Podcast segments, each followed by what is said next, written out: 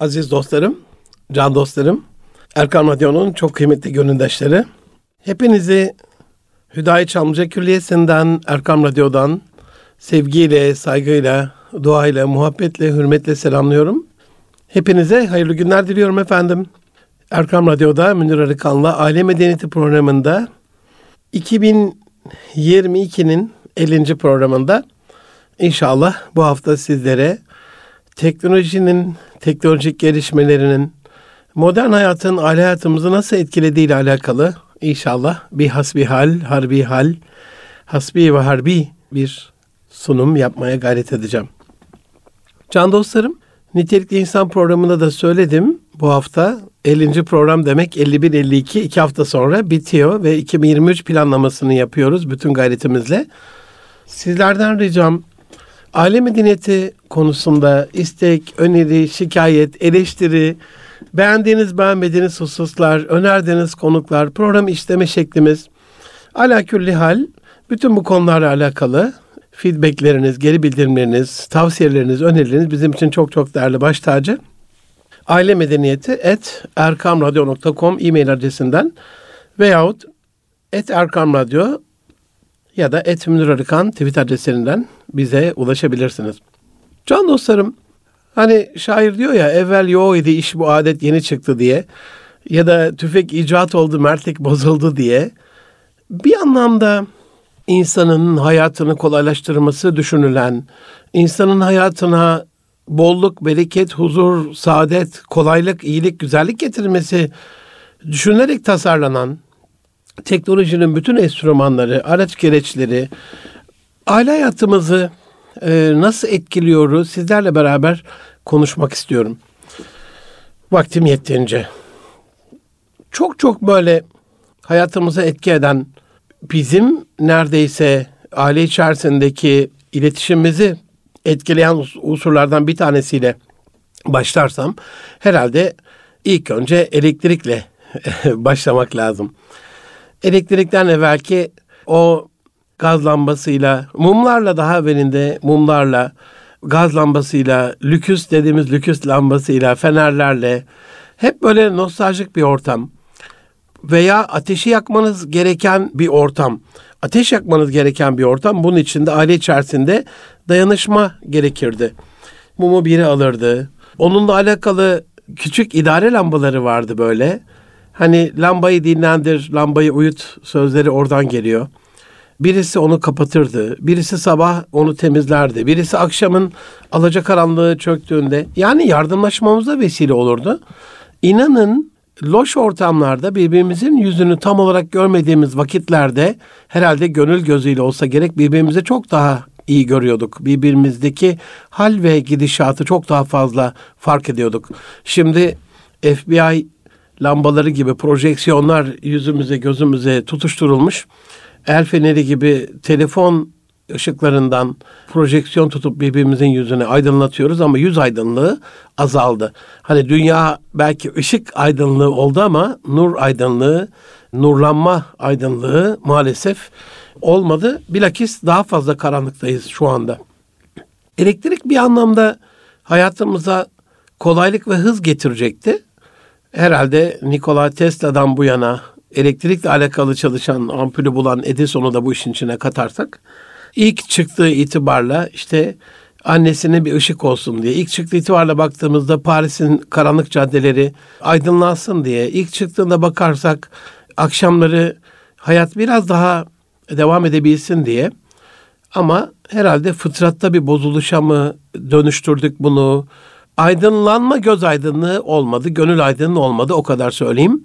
Ve e, ekstradan bize çıkan faturasıyla o barajların e, nükleer santrallerin, termik santrallerin yapılma döneminde tabiatı kirletmemizle hani ürettiğimiz elektrikten çok daha fazla yani ürettiğimiz elektrikten elde ettiğimiz menfaattan çok daha fazla zararı bir taraftan da dünyaya vermiş olduk. Tabi elektrik demek ne demek? Şimdi artık el çırpmasıyla böyle açılan lambalar, uzaktan kumanda akıllı evlerde cep telefonu e, kumanda edilen ışıklar. Dolayısıyla hani çocuklarımıza yumuş buyuramayacağımız, evde yardımlaşma yapamayacağımız bir otomatik döneme de girdi. Hele hele The Internet of the Things, nesnenin interneti, Endüstri 4.0'ın biraz daha ilerlemesiyle, akıllı sensörlerle, e, ev içerisinde bize yardımcı olacak akıllı robotlarla, Evvelsi gün David Rose'u Massachusetts Institute of Technology MIT'den dinledik. Akıllı gözlüklerle Smart Glass e, önemli buluşları olan bir bilim adamı MIT laboratuvarında ve çok enteresan bir şekilde artık gözlüklerimizle bile dünyayı idare etmek, algılamak ve yorumlamak mümkün olacağı bir e, vizyon çizdi bize David Rose. Bu anlamda e, hani elektriğe baktığımızda elektrik ve elektrikli aletleri daha sonra söyleyeceğim ama sadece lamba açısından, aydınlanma açısından baktığımızda hani aydınlanmamızı sağlamadı. Mum ışığında okunan kitaptan alınan bereket ve rahmet e, en güzel okumayı en kolay hale getirecek, kırılması gözü en yormayacak özel ayarlı ışık altında bile okuduğumuz kitaplardan o derece faydalanmamızı mümkün kılmadı bizim için. Evet yüzeysel bir aydınlık var ama gönül gözümüz hala kör ve kapalı. Rabbim ıslah etsin. İkinci olarak herhalde bilgisayara bakmamız lazım. Eskiden hokka divit takımları vardı. Mürekkebi için, divitin ucu için, kamış için aileden birileri yardımlaşma vardı. Mürekkep dökülse birileri yer silerdi. Hani benim mürekkep yalamışlığım var demek alim bir insanın yanında. Ona yardım eden evladı, iyali, eşi, dostu, yardımcısı. Hani yardımlaşılan bir işbirliği vardı. Sonraları daktilolar çıktı. Dedem rahmetlinin vardı bir tane. Hani çocukluğumun en ulaşılmaz enstrümanıydı. En yüksek teknoloji. Hani şimdi çocuklara en yüksek teknolojiyle cep telefonu bile ulaşılabilir yani çocuğa vermeyin demesine rağmen ehli namus profesörlerin, doktorların bir şekilde mecburuz. Telefonda, tableti de onların ellerine tutuşturuyoruz. Özel bir kılıfında kilitli bir dolapta saklanan çok özel vakitlerde çıkartılıp şıkır şıkır şıkır şıkır böyle yazılan bir şeydi. Gerçekten çocukluğumun en ulaşılmaz teknolojik aletiydi benim için. Şeritleri vardı. Şeritlere mürekkepleme işlemi yapılırdı. Hani bir kişi onu özel fırçasıyla mürekkeplerken bir kişi de o şeyi ruloyu çevirmesi lazımdı. Biri tutar diye çevirirdi. Yine yardımlaşma vardı e, bir anlamda. Bilgisayarlar 80'li yılların başında geldi. Ben 84'te ODTÜ'yü kazandığımda Osmaniye OTİP mezunuyum ben 84. 84 ODTÜ'ye girdik ve bilgisayarlarla ilk orada tanıştık. E, kartlı bilgisayarlar vardı. Yani o dönemde çok ağır, kasası ağır, ekranı ağır, monitör dediğimiz e, iki kişinin zor taşıdığı bilgisayarla ilk çıktığında hani 5 ton olduğunu düşünürsek bir hard diskin orada da bir yardımlaşma vardı ama sonrasında bilgisayar işi biraz bencilleştirdi. Zaten şu andaki tanımı itibariyle de personal computer yani şahsi bilgisayar. Sizin şahsınıza ait bilgisayar. E, mahrem bilgilerinizle, özel şifresiyle hiçbir şekilde aileden birinin bile kullanımına izin vermediğiniz, herkesin özel hayatı, özel bilgisi diye kendine ait kullandığı bir bir sırdaşı diyeyim. Bir anlamda ellerini elektronik kelepçeyle klavyeye kilitlediği Gerçi elektronik kelepçe iki eliyle değil artık sadece sağ elimiz kullanıyorsak ya da solla mouse'u kullanıyorsak sol elimiz ya da joystickle iki elimiz oyun oynuyorsak e, klavyenin az mouse'u ve joystick'in çok kullanıldığı bir araç haline geldi. Dünyaya katkı sağlamak yerine kişisel haz ve zevkleri doyurmak üzerine yapılan bir meşgale, bir uğraş haline geldi. Aile içi iletişimi kesinlikle öldürdüğünü düşündüğüm bir araç e, bilgisayar personal computer bir, bir taraftan da. Yani bilim dünyasına baktığımız zaman bilgisayarlarla alakalı 350'ye yakın hastalığın meydana geldiği düşünülüyor. Düşünülüyor değil, tespit edilmiş durumda. Unutkanlığımızı artırdı. Alzheimer riskiyle çok daha fazlayız. Öğrenme sürecimizi çok zevklendirdi diye düşünüyoruz. Çeşitlendirdi, renklendirdi. Audiovizüel dediğimiz görsel ve işitsel öğrenme e, yöntemlerini de hayatımıza kattı diye düşünüyoruz. Ben ilk internet Türkiye'ye geldiğinde hiç unutamıyorum National Geographic Channel'dan bir kartalın bir denize dalarak oradan bir somon balığını çıkartma şeyi vardı. Kaç defa, onlarca defa izlemişimdir. Üç dakikalık bir videoydu. Ama o güne kadar hani Meydan Larus'tan, Ana Britannica'dan nasiplenmiş sadece belgeselleri ansiklopediden okumuş bir nesil olarak böyle bir videosunu görmek, kartalın sesini duymak, e, evimizde bir çünkü televizyon da yoktu e, o anlamda. inanılmaz bir devrimdi bizim için öğrenme devrimi. Ama buna rağmen elle yazmak gibi değil.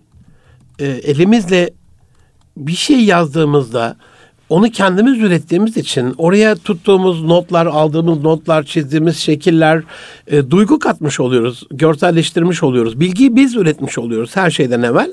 Bu sebeple yani ben bilgisayarların zekamızı artırdığıyla alakalı tereddütteyim. Mesela bir çocuk kağıdı kalemi küçük yaşlarda kullanabilir ama şimdi bilim dünyası ne diyor? Sakın ha diyor. E, bilgisayarı asla ve asla tabletleri vermeyin, cep telefonunu vermeyin, bilgisayar kullandırmayın, çocuklara televizyon açmayın. Nasıl olacak? Nasıl olacak bilmiyorum. İnanın hani sürekli de bilim değiştiği için doğrusu yanlışı onu kendi insafınıza bırakıyorum ama ehli namus profesörler gerçekten bilgisayarın, cep telefonunun, tabletin çocuklarımıza verilmemesiyle alakalı uyarılar, sık sık uyarılar yapıyorlar. Cep telefonuna baktığımız zaman hani bilgisayarlar 350 yakın hastalık meydana getirdi demiştim. Cep telefonlarını kullanırken boynumuzu sürekli böyle aşağıya doğru 20-25 derece eğmemiz e, yüzünden kafatasının arkasında oksipital torus e, denilen oksipital topuz yani e, bir kemik, kıvrımlı bir kemik. Bunun biraz daha böyle arttığı söyleniyor ya da buna benzer yeni bir oluşum e, MR'larda falan görünüyor. Yani minnacık böyle bir e, ters boynuzumsu bir çıkıntı diye düşünülebilir bunu genişlemiş dış oksipital çıkıntı e, diye de tıp e, bunu görüntüledi. Dolayısıyla yani bir şey yaptığımızda boynumuzu sürekli böyle aşağı doğru eğik bir şekilde tuttuğumuzda bir kere boyun düzleşmesi, işte beyin kireçlenmesi, boyun kireçlenmesi, boyun tutulması, özellikle aorttan sonraki ikinci büyük e, damar olan şah damarların beyni beslemesiyle alakalı sıkıntılar gibi bir sürü sıkıntı bizi bekliyor. Bilim dünyası aziz dostlarım, Erkam Radyo'nun çok değerli gönüldaşları sağlık ve sıhhatle alakalı iki bölgeyi çok önemsiyorlar. Bunlardan bir tanesi bacaklar. Bacakların sağlığının, gücünün, kuvvetinin en uzun kasları, kemikleri, sinir dokusunu, e, damar dokusunu, yapısını oluşturuyor. E, dolayısıyla oradaki e, sağlığın, saatin, afiyetin ilerleyen yaşlarda insan sağlığına, bağışıklığına çok değerli katkısı olacağını söylüyorlar. İkincisi de boyun. Hani kurda sormuşlar boynun niye kalın? Kendi işimi kendim görürüm demiş ya. Atasözleri milyonlarca yıllık böyle bir birikimin, e, on binlerce yıllık bir e, özge damıtılmış sözlerin, ta, tecrübelerin damıtılmış özge sözleri. Bu anlamda dikkat etmemiz gerekiyor. Dolayısıyla bacak sağlığı ve boyun sağlığı bizim için çok önemli. E, bilgisayarın, cep telefonunun, tabletin böyle başına oturduğumuzda, onlarla uğraştığımızda ne ayak yürüyüşte oluyor, ne boyun sağa sola dönüşte oluyor. Kendimizi fixlemiş, gönüllü, kölelik, gönüllü mahkumluk yapmış oluyoruz. Bu, bu da aile içi iletişimde önemli bir e, sıkıntı. Aile ziyaretlerinde bir kere kendi odalarına çekilmiş olan çocuklar kendi bilgisayarlarında konu komşusu, makraba, aile büyüğü. Geçen bir aile ziyaretindeydim. Ailenin dedesinin torunu geldi. Hani çok da uzak akraba değil, torun yani. Dedenin onca ısrarına rağmen torun gidip dedenin elini yüzünü öpmedi. Böyle yanık kaldı adamcağız. Ben de böyle uzaktan izledim. Rabbim Allah Resulü sallallahu aleyhi ve sellem Efendimizin yaptığı türden dedeliği bizlere nasip eylesin. O gayretteyiz. Onun Hasan Hüseyin Efendimiz gibi torunlarını bizim torunlarımızı onlar gibi eylesin. Ee, ötesi yok can dostlarım.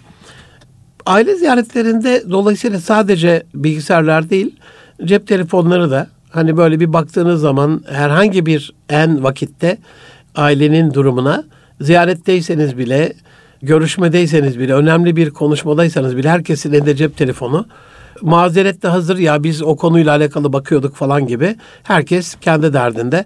Okullarda hani cep telefonu yasaklanması nereden geliyor? O da öğretmen öğrenci iletişimini bozuyor. Ben bir dönem hani cep telefonunu bilgi amaçlı kullanan bir insan olarak inanın birkaç yıl hiç anlamamıştım. Hatta mücadele bile etmiştim. Okul idareleri ya bunu nasıl yasaklarsınız? Hani bu cep telefonu. Hani ben çünkü bilgi kaydetmeyle alakalı bir seminere gidiyorum. Yurt dışı bir kongreye gidiyorum. Not almak o kadar hızlı olmuyor. Ekranı fotoğrafladığınızda ya da videosunu konuşmanın videosunu aldığınızda onu daha sonra deşifre etmeniz mümkün. Hani ben böyle kullanıyorum ne bileyim ders devam ederken arkadaşlarıyla chatleşmeler, sınıfta böyle bir grup kurup WhatsApp'tan yazışmalar, öğretmenle alakalı aklına ile gelmeyen absürt konuşmalar, hakarete varan e, belden aşağı espriler. Hani öyle olduğunu inanın 2-3 yıl mücadele ettim bilmiyordum. Sonra çok özür diledim. Şu anda da birçok okul telefonu yasaklamış durumda. Hatta ehli namus e, birçok restoran işletmesi Amerika'da, İngiltere'de, Türkiye'de de birkaç restoranda gördüm cep telefonlarını girişte sizden alıyorlar. Neden? Yemeğin keyfine varın diye. Yemeğin keyfine vardığınızda oraya tekrardan geliyorsunuz. Cep telefonuyla eli işte gözü oynaştı der e, eski atalarımız. Aynen öyle. Hani yemek mi yiyorsun? Onun farkında mısın? Bir daha oraya gelir misin? Başka bir gittiğin yer fark eder mi? Fark etmez mi? Bunun idrakinde olmadığın için o da iletişimi öldürüyor. Mini radyolar, araç radyoları, telefonda web radyolar çıktı. Eskiden transistörlü radyolar vardı. Her ailede ya da 2-3 ailede, 3-5 ailede bir tane vardı. Tüm aile akşam 8'de ajans dinlemek üzere radyo başında bir araya gelirdi. Böyle bir yarım saat 45 dakika bazen bir saate varan sessizlik içerisinde o radyodan gelen tek haber kaynağımızdı çünkü.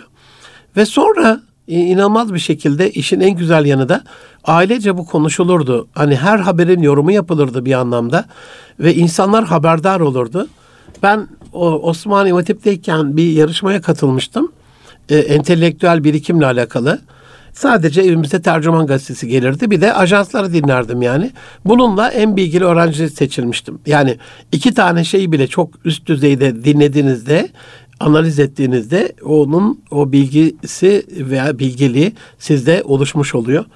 E, şimdi hani herkeste bir radyo var ama oraya o kadar kulak veriyor muyuz? Hep arka fonda bir müzik hani böyle arka fonda. Bütün sesler öyle. Öğretmen sesi de arka fon oldu. Anne babanın konuşması da. Çünkü ön fonlarda arkadaşla yazışmalar var, konuşmalar var. Kalbimizin ön yüzeyinde hep o aşk aşkla alakalı, meşkle alakalı, şevkle alakalı başka gündemler var. Hani anne baba konuşuyor ama arka fonda bir ses gibi, bir vızırtı gibi, Allah muhafaza bir cızırtı gibi. Ondan sonra da aile içi iletişim tabii ki hak getire.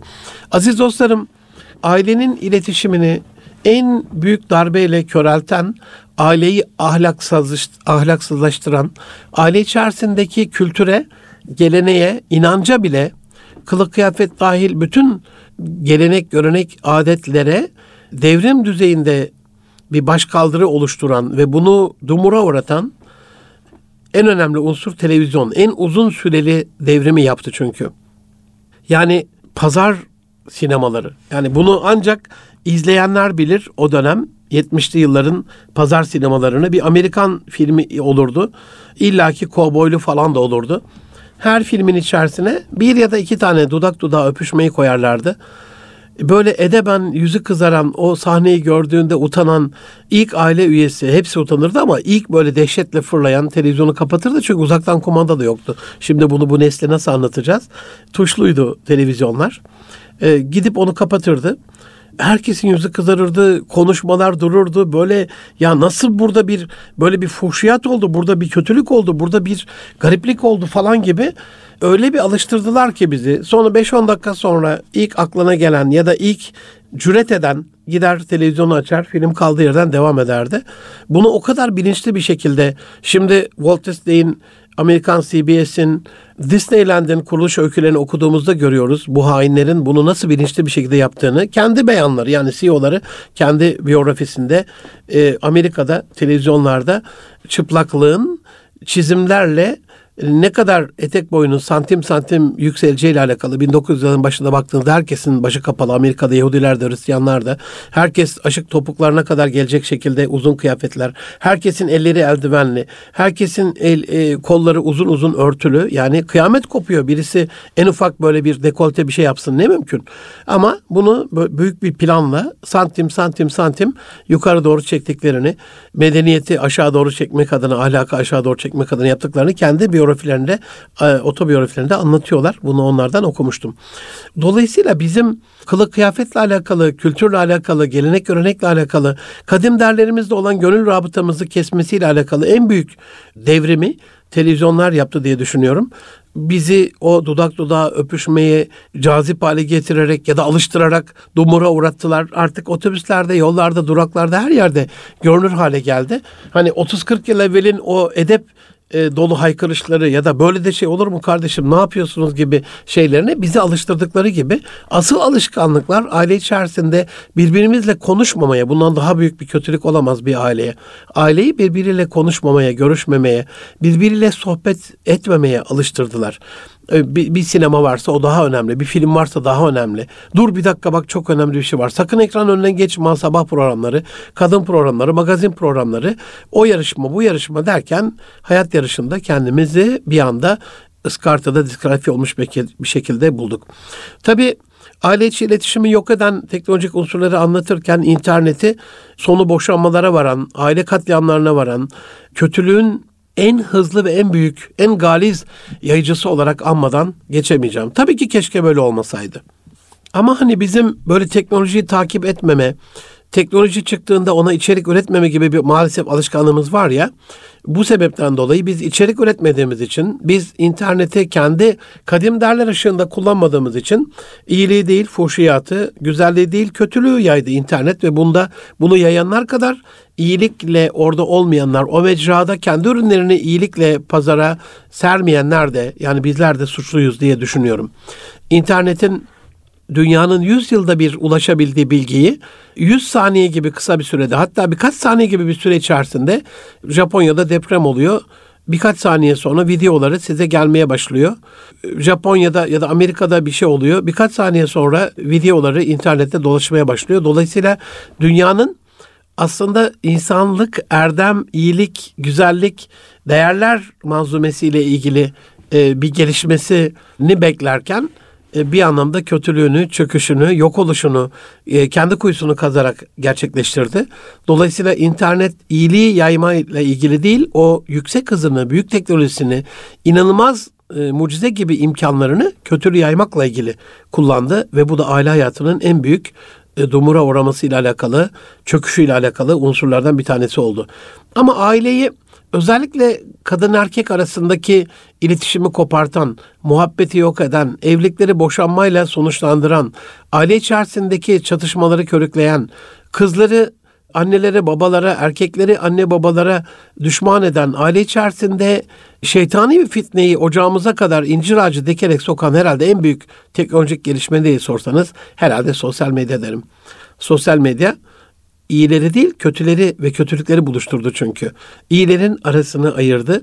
Çok da cazip e, süslemelerle ya da vitrinde imajla, boyamalarla, makyajla karşımıza çıktığı için sosyal medyayı kullanmamız iyiliği yaymakla alakalı değil, kötülerle buluşmak üzerine kuruldu. Dolayısıyla 22 e, yıllık aile koçu bir kardeşinizim. Yıkılan evliliklerde, boşanmayla sonuçlanan, aldatmayla sonuçlanan ilişkilerde gördüğüm en büyük unsur. Hani nereden tanıştınız, nereden bulaştınız bu fuhşiyata, çirkinliğe, pisliğe, kötülüğe dediğimde hocam maalesef sosyal medyadan. Parmağınızın ucunda Allah'la kendi aranızda telefonunuz.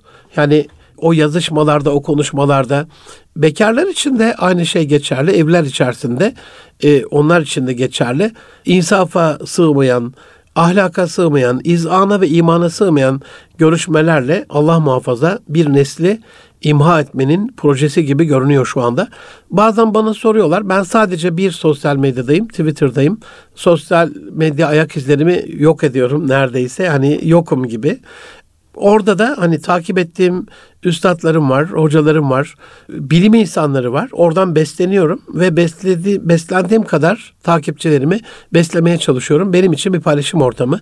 E, kavgaya, şuraya, buraya bulaşmamaya gayret ediyorum. Suizanda bulunmamaya çalışıyorum. Yaptığım dönemler zaman zaman oldu. Sosyal medyanın böyle bir tuzağı var. Şeytani bir böyle cilveyle sizi kendi içerisine çekiyor. Yüzlerce defa yazıp sildiğim olmuştur göndermeden. Elhamdülillah. Hani nefsimi yenerek ama nefsimi yenemediğim anlar, anlar da olmuş olmuştur. Yani bir dakika ben bunu niye yolluyorum ki? Bana bir faydası var mı? Yüzde yüz emin miyim? İzleyenlere, beni takipçilerime faydası olacak mı? Bu yanlışsa vebalinin altından ben nasıl kalkacağım gibi bir öz denetimle inanın yollamadan evvel yüzlerce defa sildiğim, yollamadığım ya benim üzerime vazifede ki beni ne ilgilendiriyor diye vazgeçtiğim tweetlerim olmuştur. Buna rağmen yine de Rabbimden affımı istirham ediyorum. Günahımız yine de çoktur. Aziz dostlarım herhalde teknolojik gelişme içerisinde şu ana kadar çok hissetmediğimiz, fark etmediğimiz bundan sonraki hayatımızı, özellikle aile hayatımızı, toplumsal hayatımızı, sosyal hayatımızı, devletle olan iletişimimizi, ilişkimizi inanılmaz şekilde değiştirecek en büyük devlerin başında artificial intelligence dediğimiz yapay zeka geliyor. Yapay zeka hani bir saniyede e, birkaç trilyon kitabı işlemciyi yapacak, işlem yapacak ve bir milyon kitap okuyacak güçte analizlerinde süper böyle tutarlı tahminler. Tahmin de denmez ona. Hani tıp kitaplarını okutuyorsunuz, teşhis yapabiliyor. Tıp kitaplarını okutuyorsunuz, MR görüntülerini analiz edebiliyor. Siyaset kitaplarını okutabiliyorsunuz, size uluslararası politika üretiyor. Midjourney diye zaman zaman benim de kullandığım bir yapay zeka platformu var. Bana şöyle bir resim çiz diyorsunuz. Mesela Üsküdar sahilinde Kız Kulesi'nden bakan birinin 1800 e, yıllarda gördüğü Üsküdar sahilini çiz diyorsunuz. Bunu Türkçe yazıyorsunuz ya da İngilizce yazıyorsunuz. Yapay zeka bunu, o kadar büyük başarıyla böyle bir resim çiziyor ki hayran kalırsınız. Bir denemenizi tavsiye ederim. Ama bütün bunların içerisinde düşünme melekemizi köreltiyor. Hani Hamdi dayım Allah gani gani rahmet eylesin. Üvey dayım, üvey demeye dilimin varmadığı mekan cennet olsun. Büyük bir gönül insanı. İstanbul'dan e, üvey annem rahmetlinin hani babam e, amca kızıyla evlendi. Annem vefat ettikten sonra dolayısıyla onun da soyadı Arıkan. Abisinden benim için bir telefon istemişti. İmam Hatip Lise 1'e geçtiğimde e, iki de özür dilerim.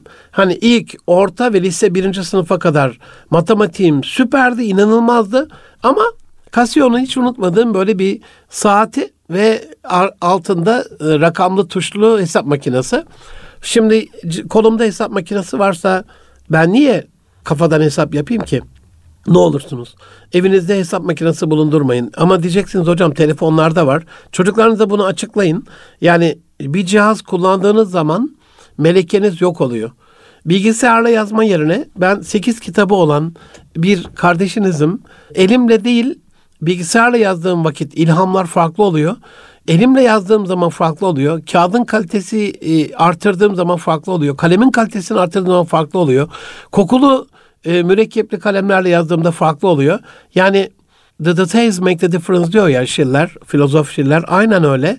E, detaylar fark yaratıyor. Farkı yaratan farkı bulmak da hayatın en büyük farkındalıklarından bir tanesi olsa gerek. Ben hesap makinesi kullanmayı öğrenciler için e, çok büyük bir düşünce kusuru olarak görüyorum. E, beynin iki lobunu da özellikle frontotemporal lobu ve sol taraftaki mantıksal lobu öldürdüğünü düşünüyorum. Mantıklı davranamaz hale geliyorlar. Nasıl olsa hani bir tanesi orada hesap yapıyor. Ben niye yapayım geliyor iş. Aynen böyle. Hani basit bir matematiksel işlemde bile cep e, telefonu ya da hesap makinesiyle işlem yaptığınızda nasıl ki beynin o işlem yapma kapasitesini yok etmiş oluyorsunuz, köreltmiş oluyorsunuz. Aynen öyle. E, yapay zeka evet teknolojik olarak e, medeniyetimizin vazgeçilmez bir destekçisi olarak görünüyor şu anda. Elbette yani şu ana kadar açıkladığım sosyal medya, internet, televizyon, radyolar, cep telefonu, tablet, bilgisayar, elektrik hani bunun ne kötülüğü var insanca kullanmış olsak. Ama burada da birçok şeyi karar alma merciğini yapay zekaya bağlayan e, otomatik yazılımlarla benim fütüristik tahminim o ki 20 yıl içerisinde insani kararlarda hani sen bunu neye göre veriyorsun? Bu seçimleri bile etkileyecek o kadar söyleyeyim size. Ee, dolayısıyla irademizi elimizden almaya doğru giden bir baskıcı, bir zalim yönetime doğru gidiyor yapay zekanın geleceği. Ee, şirketlerde karar merci e, o olacak, yatırımlarda o olacak, finansmanda o olacak, kredilerde o olacak. Dolayısıyla sosyal medyadaki tavırlarınıza göre, cep telefonunuzdaki tavırlarınıza göre özel kameralardan gözlemlenip face recognition'la yüzünüzün tanınıp size bir citizen değerlendirim evaluation e, grade gibi bir vatandaş değerlendirme notu puanı vererek e, bundan sonraki hayatınızda ne olacağınız ne yapacağınızla alakalı öngörülerde bulunacak bir yapay zeka geliyor. Bu da aile içerisinde Hani vaşavirhum bil emriye aile içerisinde, cemiyet içinde, cemaat içinde istişare farz, müsteşar mümtaz kişiliğini öldürüyor, unsurunu öldürüyor. Konuşmamızı yani bir tuşa basıyoruz, karar çıkıyorsa ben niye iki saat konuşayım, istişare yapayım, üstelik o kadar vaktimi harcayayım dönüyor. Aziz dostlarım, Canımın içi dostlarım, can dostlarım.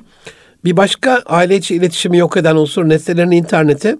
Her şey otomasyona bağlanınca nesnenin interneti, the Internet of the Things biliyorsunuz. E, özel sensörlerle 30 milyara yakın şeyin, things'in, nesnenin, eşyanın 8 milyar insana bağlanması demek. Ve bunların kendi arasında birbirine bağlanması demek. Yani şöyle düşünün. Akvar, akvaryumda, akvaryum suyundaki oksijen miktarı azaldığında pompanın otomatik çalışmasıyla alakalı bir şeyin devreye girmesi sensör. Ama eğer akvaryumda yem azaldığında sizin telefonunuza otomatik bir SMS geliyor ve akvaryumu besle diye bir şey oluyorsa bu nesnenin interneti. Ya da beslediğiniz bir kümes hayvanıyla alakalı oradaki durumla ilgili size şunu yapman lazım, bunu yapman lazım gibi bir şey geliyorsa bu nesnenin interneti.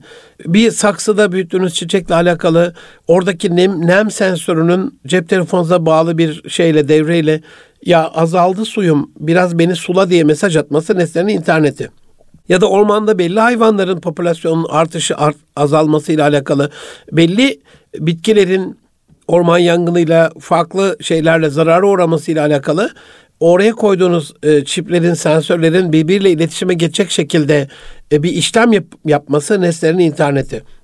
Dolayısıyla her şeyin otomize olduğu bir Endüstri 4.0, Endüstri 5.0'a doğru gidiyor dünya. Dünyada insanların birbirine olan eyvallahları kalmadı. Hatırları bitti. Hani duygusal banka hesabımıza yatırım yapamaz hale geldik. İyilik yapamıyorsak birbirimize, e, hatır şinaslık, kader şinaslık yapamıyorsak hatırımız da olmuyor. Hani biz kahveyi otomatik bir web sitesi üzerinden e, kapımıza söylüyorsak kurye kapıyı tıklatıp yüzünü bile görmeden bir teşekkür etmeden kaybolup gidiyorsa 40 yıllık hatırı sadece kahvenin kendisine duyuyoruz. Halbuki hadi şöyle bir kahve içelim yavrum diye evde eşinize, çocuğunuza böyle bir şey söylediğinizde bir 40 yıllık hatırı olan bir kahvenin özel bir şekilde yapımı, servisi, beraber e, bir hoş sohbet eşliğinde içilmesi kadar güzel bir mutluluk var mı bir aile içerisinde? Kahvenin içilmesi bile bizim dönemimizde aile içi iletişimle alakalı bir şeydi, bir unsurdu. Pirinç değirmeninde kahveler önce telvede kavrulurdu, kavururduk kahveyi, yeşil gelirdi ham kahve. Ne bilsin şimdiki nesil onları. E, sonra onları o değirmenlerde çekerdik, elimiz su toplardı böyle. Neden? Çünkü misafir geldiğinde mutfakta birileri o telveyi, telve kokusunu içeriye yollayıp e, mutlaka hissederdi. Ya ben önemli bir insanım. Benim için bir kahve şu anda kavruluyor ve birazdan bu kahve çekilecek ve taze çekilmiş kahveyle bana bir kahve ikram edilecek. Her evde de bulunan bir şey değildi. Dolayısıyla hatırla ilgili birbirimizde o ki o duygusal banka hesabımızla alakalı 40 yıllık hatır olan bir şey oradan geliyor e, gelse gerek. Oradan oluşuyor olsa gerek. Aziz dostlarım bir başka unsur aile içi muhabbeti, iletişimi yok eden arabalar. Kaan'ı ne kadar güzeldi. Ya hocam bu kadar da geri kafalı olma. Ama gerçekten at arabaları ne güzeldi. Faytonlar ne güzeldi. Faytonlu bir yer gördüğümde Anadolu'da bir ilçe, bir kasaba o kadar hoşuma gidiyor ki veya yurt dışında böyle turistik, nostaljik bir yer. Yani hele böyle tertemiz, hele sürücüsünün böyle çok kibar, size o nostalji yaşayacak düzeyde böyle kırmızı deri şeyleriyle, koltuklarıyla böyle dık dık dık dık gittiğiniz, arada ata değil ama yola doğru şaklayan kırbaç sesini duymanız, o arabanın tıkırtısı inanılmaz. Bazen keçeyle de e, atın nallarını sokaklarda kapatmış oluyorlar. Dolayısıyla o tıkırtılar böyle çok yumuşak bir sesle, kadife sesle böyle devam ediyor. O da hoşunuza gidiyor. Şimdi kişiye özel araçlar, tek başına yolculuk, e, muhabbeti kimle yapacaksınız? Antep ağzıyla iki hanek kimle konuşacaksınız? O olmuyor. Yani arabalar yurt dışında bir seminerden sonra eve davet ettiler. Genelde gitmiyorum ama çok hatır koydular böyle. Tamam dedim. Beyefendi aldı. O güne kadar gördüğüm en lüks araba böyle. Hanımefendi gelmiyor. Bekliyorum hani gel hocam gel dedi. O gelmez dedi. Benim tuhafıma gitti. Kızlarıyla geldi eve başka bir arabayla. Hanımefendi bizle gelmedi. Bana olan muhabbetini de biliyorum hani yolda konuşacağız edeceğiz. İlla ki bizim arabada olmak isterdi ama olmadı. Çok dikkatimi çekti. Eve gittiğimde hanımefendi ilk o açtığı konuyu. Hocam dedi çok hayret ettiğinizi biliyorum. Aklınıza başka bir şey gelmesin. Bura bizim dedi fırça fırça tarlamız. Ya günah tarlamız dedi ya fırça tarlamız. Fırça tarlamız diyebilir. Ne, nasıl dedim ablacığım? Ya dedi işte burada dedi polis daha geliyor sürekli böyle hani eşe baskı, eşe şiddet, eşe bağırma bilmem ne komşular falan rezil olursunuz. Eşini gösterdi. Bu dedi o arabaya beni bindiriyor otobana çıkıyoruz. Bütün dedi bağırtılar, çağırtılar, kadre uğradığım, zulme uğradığım bütün şeyler o arabada oluyor. Dolayısıyla ben yeminliyim o arabaya binmem. Hani dünyanın en güzel arabalarından bir tanesini vermiş Rabbimiz ama biz, biz o arabayı iletişimi yok eden, körelten, hani böyle ele tutuşup kırlarda böyle dolaşıp e- eğlendiğimiz, dinlendiğimiz, huzur bulduğumuz bir şey değil de azaba çevirmişiz. Allah muhafaza. Bir başka unsur ütüler. Yani amcam rahmetli terziydi. Babamın da, babam rahmetlinin de bir terzilik yapmışlığı var.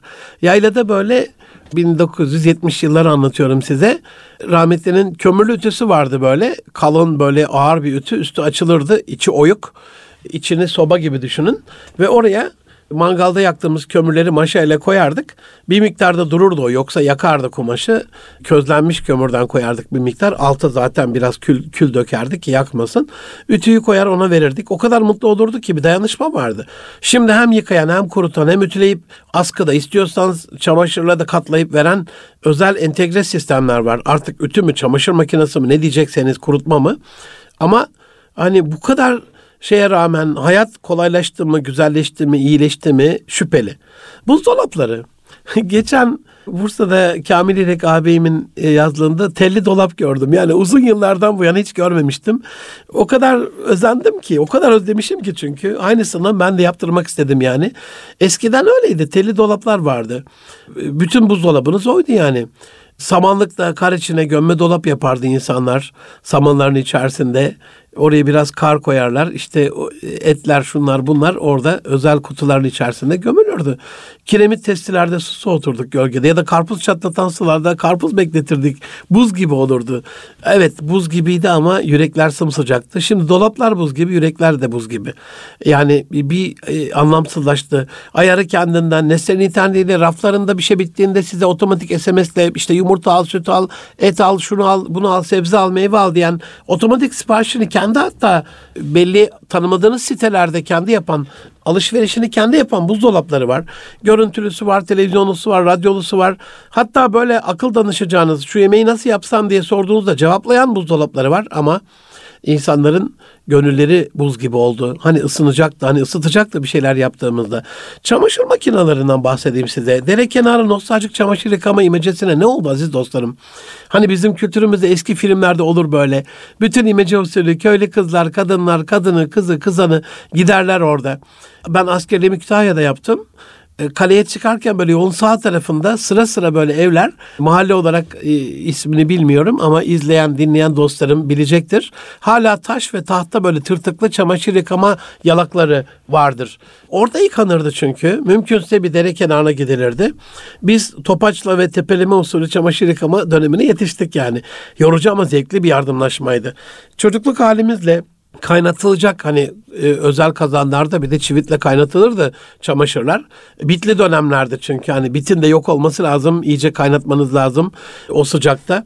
Çocuk halimizle o kaynatılacak çamaşır için çalı çırpı toplar, odun toplar, ateşi biz yakardık ve o çamaşır yakanan günlerde o bize mutluluk verirdi. Bulaşık makinelerinden bahsedeyim. Yine aile içi iletişimi yok eden. Ben acizane kül ile bulaşık yıkadım aziz dostlarım. Tencere ve çaydanlık ovdum külle. Çok da güzel oldu böyle. Tertemiz oldu. Kumla ovdum. Deniz kumuyla ovdum. Tertemiz hale getirdim ve imrenerek, özenerek, övünerek böyle takdim ettim. Şimdi her şey otomatik ama mutfaklarda hala işler birikmiş. İsrafat safhada. Anneler kızlarıyla kavgada. Babalar eşleriyle kavgada. Yani bulaşıklar dağ gibi olmuş. Onu bir şekilde halledecek e, bir insanın himmetine muhtaç durumda. Ya da hani bulaşığı 10-15 dakikada bitiriyoruz. 2-3 saatte yıkacağımız bulaşığı ama kalan vakitte ne yapıyoruz onu da sormak lazım. Kendi kendine süpüren otomatik süpürgelerden de bahsedeyim. Evlerde temizlik günü olurdu bizim zamanımızda. Yani yünler hallaç pamuğu ile pamuk, pamuk attıran diye böyle gelirdi hallaççılar. O pamuğu atarlardı ya da e, aileler kendi kendine de bunu yapabilirdi. Özel sopalarla yıkanırdı o yünler, asılırdı, kurutulurdu. E, tahta yerler çivitli suyla fırçalanırdı. Mermer beton Arap sabunuyla yunurdu, yıkanırdı. Tavan ve duvarlar kireçlenirdi. Bahçe duvarları badanalırdı. Ne bileyim temizlik topyekun bir seferberlik haliydi aile içerisinde. Şimdi siz yokken temizleniyor. Eve yardımcılar geliyor, bakıcılar geliyor, dadılar geliyor, temizlikçiler geliyor. Şirketlerden özel uzmanlar geliyor. Ondan sonra aile içerisinde birbirimize olan o anı biriktirme, birbirimizin gönlüne girme, birbirimizin duygusal banka hesabında bir yatırım yapma yok oluyor. Amerikalılar Afrika'ya ilk gittiklerinde ya da Avrupalı sömürgeciler tren rayı döşemişler e, ve sormuş yerler ne oluyor bunu niye yapıyorsunuz? E demişler buraya işte böyle çizmişler hatta resmini göstermişler. Böyle büyük büyük araçlar gelecek. Bu raylarda onlar gidecek. E nasıl yani demişler. Ya demişler işte çok hızlı. Ne kadar hızlı? Ya sizin 30 günde gideceğiniz yolu biz bir günde gideceğiz. Yerler biraz düşünmüş. Ya demiş kalan 29 günde ne yapacaksınız? Yani teknoloji bununla bitireyim aziz dostlarım. Ee, bu kadar bize vakit kazandıracaktı ama o kalan bize kazandırdığı vakitlerde ne yapacağımızla alakalı kafalar karışıksa, kazandığımız vakit aile muhabbetini artırmaya vesile olmuyorsa, o elde ettiğimiz kazanç dönemlerinde bonus vakitlerde birbirimize destek olmuyorsak, yürek özetmiyorsak, iletişime geçmiyorsak o zaman neden bu teknoloji bu kadar e, aldı başını gidiyor? Ve biz bu teknolojiyi kendi ellerimizle oluşturuyoruz. Madem muhabbetimize vesile olmayacak o zaman neden bu teknolojinin kulu ve kölesi oluyoruz? Can dostlarım bir ülkede, e, bir kurumda, bir ailede e, teknoloji o ailenin kendi hayatını kolaylaştırmasıyla alakalı, eskisinden daha iyi ve yeni yapmasıyla alakalı e, bir vesiledir. Allah'ın verdiği bütün imkanlar bununla ilgili bir vesiledir. Bu verilen imkanı kavgaya, dövüşe, küskünlüğe, üzgünlüğe vesile kılmak o nimetin elden gidişiyle alakalı çok önemli bir uyarıdır. Ne olursunuz aile içi iletişiminizi teknolojinin mahkumu olmadan, teknolojiye yenik düşmeden ve teknolojiyi uygun bir edeple, ahlakla, zarafetle, nezaketle kullanarak sevaba dönüştürün. Tekrar olmayan bir ölümsüzlük oyununda birkaç yıl daha böyle yaşayıp hepi topu yani 100 yıl olsa ne bin yıl olsa da yetmemiş Hazreti Nuh Aleyhisselam'a e, bize de az gelir. Hani düşünün 2022 bitiyor işte. Hazreti İsa Efendimiz'in döneminde yaşadığımızı düşünün. 2023 yılda geçti işte yani. Bundan sonra 10 bin yıl olsa 10 bin yıl da geçecek. Kıyamete kadar ne kadar Allahu Alem. Dolayısıyla hani var olanla yetinmek Allah'ın verdiğinde bir hikmet bulmak. E, kerameti kendinden menkul bir değer halinde değil ama kerameti dostundan bilmek, eşinden bilmek, çocuklarından bilmek, çevresinden bilmek ve kendini ona göre e, geleceğe hazırlamak çok daha üstün bir erdem olsa gerek. Teknolojiyi uygun bir şekilde kullandığımız bir gelecek diliyorum. Teknolojinin aile içi iletişimimizi öldürmediği bir gelecek diliyorum. Hepinize saygıyla selamlıyor. Hürmetlerimi arz ediyor. Rabbi Celime emanet ediyorum. Allah'a emanet olun. Hoşçakalın can dostlarım.